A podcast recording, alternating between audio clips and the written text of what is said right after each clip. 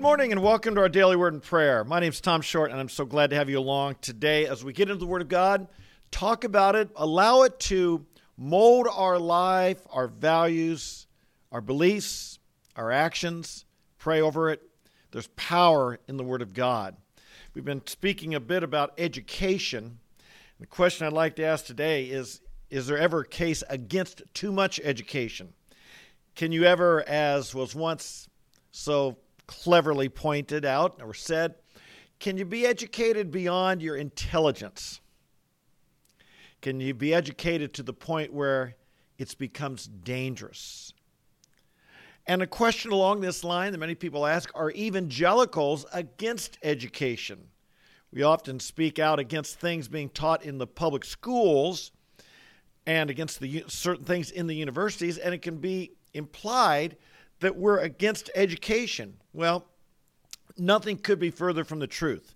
As I said yesterday in, in American history, 123 of the first 125 universities or colleges and universities established in America were established by churches or Christian organizations. They were established to teach people, it was understood that to properly teach people the Bible, you need to be an educated person. And people were educated to learn about God. Indeed, theology was the queen of all sciences. We have biology as the study of life, we have uh, zoology, the study of animals, we have geology, the study of the earth. Theology was the study of God, and this was the thought to be the, the, the study that brought all other areas of intellectual inquiry together. And indeed, we should continue to believe that because all truth comes from God, and all that's been created and made is for God and His glory. From Him and through Him and to Him are all things. Well, there's a problem in modern day education. It's become so influenced by secular humanism and one aspect of secular humanism believes that people are essentially good, and our only problem is ignorance. And only the only reason people misbehave or act wrong is, is ignorance. And so therefore the solution is education. The solution to the world's problems is education. And along this lines there is the belief that education equals virtue. The, great, the more education, the more virtuous. Not much education. If you're ignorant, yeah, you have no virtue. You're, you're not a good person. But education makes you a good person. Now, obviously, the, the ironic aspect of this is modern education has difficulty defining what's good. It kind of leaves it up to each person to figure it out. And there are very few moral absolutes in today's education, the primary one being equality, diversity, inclusion, things of this nature. But there's in, in areas where we traditionally think of what's good, what is a good person, much of that's been rejected by our modern day education, particularly in the areas of the family relationships and the sexual relationship. What's the problem with, with believing that knowledge equals virtue. It leaves out several important aspects of what we as Christians believe. Number one, we do believe we have a spiritual enemy, and our enemy is a deceiver. He's a liar.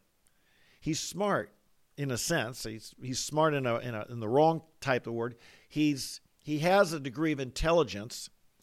He understands certain things about human beings. The primary thing he knows how to do is deceive how to lie well. He's an expert liar. And lying is information. He lies to us about things that he makes things seem smart, seem intelligent, seem reasonable to the human mind. And we've got to never forget this. So, the first problem with believing that knowledge equals virtue is our own human frailty, our own human ability to be misled and to be wronged by the deceiver.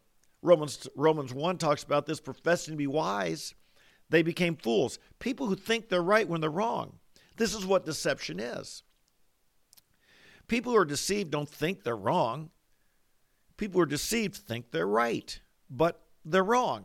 This is the very definition of deception.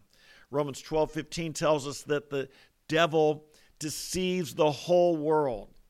And so we must come to knowledge in our pursuit of knowledge with the humility that acknowledges our own capacity, ability, and even pro- probably po- more than potential, probability that apart from God, we can be deceived more easily than we realize. The second problem with knowledge we've got to be aware of is found in 1 Corinthians 8, verse 1, where we read this Knowledge makes arrogant, love edifies. Or one translation says, Knowledge puffs up, love builds up. You've probably known people who, uh, uh, you know, the know it alls who kind of just destroy you with their knowledge. They're arrogant. They're, they're, they're not loving at all. They tear people down with their knowledge. They seek to destroy people with their knowledge. Knowledge can make people arrogant and we've got to be careful that it doesn't happen to us. Now, this is not a statement against knowledge. This is not saying that we shouldn't be learning things. When the Bible talks about knowledge, many, many times it mentions it, and there's only like two times in the whole Bible where it speaks of knowledge negatively. But this is one warning that we should be careful about it. Jesus also spoke about this in Matthew chapter 11, where he says that God has hidden these things the spiritual truths from the wise and intelligent, and has revealed them to babes. For yes, this was well pleasing in his sight. Sometimes God hides it from the know it alls. Why? Because of their pride, their arrogance. God opposes the proud. He gives his wisdom to the humble. He reveals truth to the humble. Our God reveals mysteries, insight, understanding to humble people. You know this. I know this. You've probably known some, I've known people who with don't even have a high school education, but they have common sense, they have wisdom, they understand people. They're they're brilliant and they're loving. And they're humble with the wisdom they, that God has given them. And they have a mighty impact on people, even though they don't have the degrees to show it. We've got to be careful that knowledge, an education that just makes you arrogant and doesn't bring it within it the corresponding levels of love and desire to help other people that just makes you arrogant. Watch out. That's a dangerous thing. Lo- uh, knowledge can make you arrogant and actually, in that pride, cause God to oppose you. Well, this also leads to the this is related to the next point. In 2 Peter chapter 1, beginning with verse 5, Peter says this. Now, for this very reason, applying all diligence, in your faith, supply moral excellence. In your moral excellence, knowledge. In your knowledge, self control. In your self control, perseverance.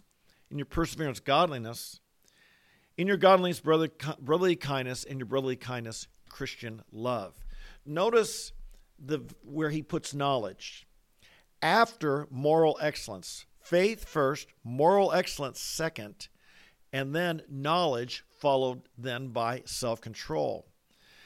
There's something about moral excellence, virtue that that must come before knowledge, and this virtue comes from faith in God. We saw yesterday, Proverbs 1, verse 7. The fear of the Lord is the beginning of knowledge. Without a fear of God, you're not even at the first base of being able to really learn what learn the knowledge that you should have in the proper right way without it being skewed improperly. The fear of the Lord's the beginning. So your faith, in your faith, moral excellence, that faith begins to change your life. And then that makes you open and receptive to knowledge in the proper, good way. My friends, without this fear of God, without moral excellence, knowledge can become a dangerous thing. We know this. I mean, people say, no, no, all knowledge is good and all knowledge is virtue. Well, the Nazis had knowledge. We, we, we sometimes need to remember that they were perhaps the most educated nation on the planet at the time of Nazism.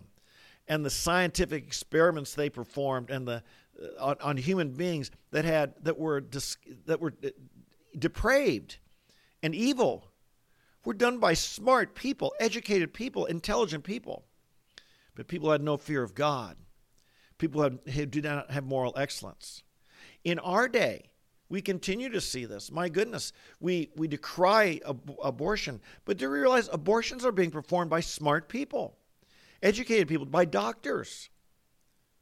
In the realm of science, there are smart people, educated people, people who know all about uh, amazing scientific truths, but they are involved in despicable activities. Look at today in the rise of the redefining of what gender means and, and the damage being done to tons of young people about gender reassignment and and this is knowledge this is information these are smart people but where the, where's their moral anchor Where's their virtue? And indeed, as in our world today, as there we talk about, is there a conflict between science and religion? Well, often yes. There's no there's no conflict between true science, the seeking of truth from God, and true faith in, a, in the true living God. But when you have a humanistic science that has no root or no foundation in God, and no moral anchor in the truths found in, in, in God, then yes, there are conflicts with what Scripture says and with God. Yes, there are conflicts between humanistic, secular, atheistic, materialistic science and the living God found in the Christian faith. You better believe it. But there is no conflict between true science, the knowledge, the truth of God, uh, the truth of science found with the truth of God. That's one and the same. Men without God, men without moral virtue, as defined by our Creator, can become quite intelligent and can and can come up they can build their Tower of Babel. They can do their great things in rebellion against God, and we best be careful and watch out. And so, my friends, can you ever be educated beyond where you should be? Yes. When? When your education outstrips your morality. When your education outstrips your virtue. When you're being educated to the point where you've, you've left God behind long ago and now you're just on your own. You're open to deception. You're open to demonic influences. You're open to becoming proud where God will oppose you and you just might, might build that Tower of Babel that rather than bringing about moral excellence, brings about great evil, even though performed by smart people. Let's be careful. Amen. Father, we pray and we come to you today and we humble ourselves. We acknowledge, Lord, our own, as human beings, our own propensity to being deceived by the evil one. Father, we live in a day when there is so much knowledge available to us. We are in the information age, Lord. We're in a time when, when uh, the information available at our fingertips through the internet, it's just unprecedented. And we can hear almost anything and learn almost anything. And we confess and acknowledge, Lord, sometimes we can't discern what's true and what's not. Sometimes what's not true is dressed up to look quite pretty. And we can be quite deceived. And we also want to confess, Lord, that that we can learn so much that we become self-sufficient and proud and think we're smarter than God. And indeed, Lord, my mind goes now to how many students on campus I've met who think they're smarter than you and they're more moral and upright than you and that they're better than you. And their great learning, even at a tender young age, their great learning has created great arrogance. Oh, Father, we ask you for to have mercy might we not fall into these traps? Might our children and grandchildren not fall in these traps? Might you deliver us, Lord, our nation? We're just so susceptible. So many have fallen into this great sin. Have mercy upon us, we pray. And Father, we pray that with our own lives and with our children and grandchildren, that the quality of our education would, the quality of what we learn academically and intellectually would be matched and even out strengthened by our moral excellence. We pray, Father, that the young people in our in our lives and we influence would be taught virtue, would be taught goodness. Help us, Lord, to realize that education is more than just uh, arithmetic or science. It really is values. It really how do we treat people? How do we acknowledge God? It must be centered in virtue. It might, Lord, we, we acknowledge that that we are by nature sinful people and we must be taught what is good. We must be taught what is right. We must be taught the golden rule, how to treat others. We must be taught to be humble with the knowledge that we have and gracious and generous with the blessings we've received. We pray, Father, that, that our great learning would not make us arrogant, self sufficient, and proud. It would make us rather, we would have moral excellence causes us to be grateful to the giver of all truth and knowledge.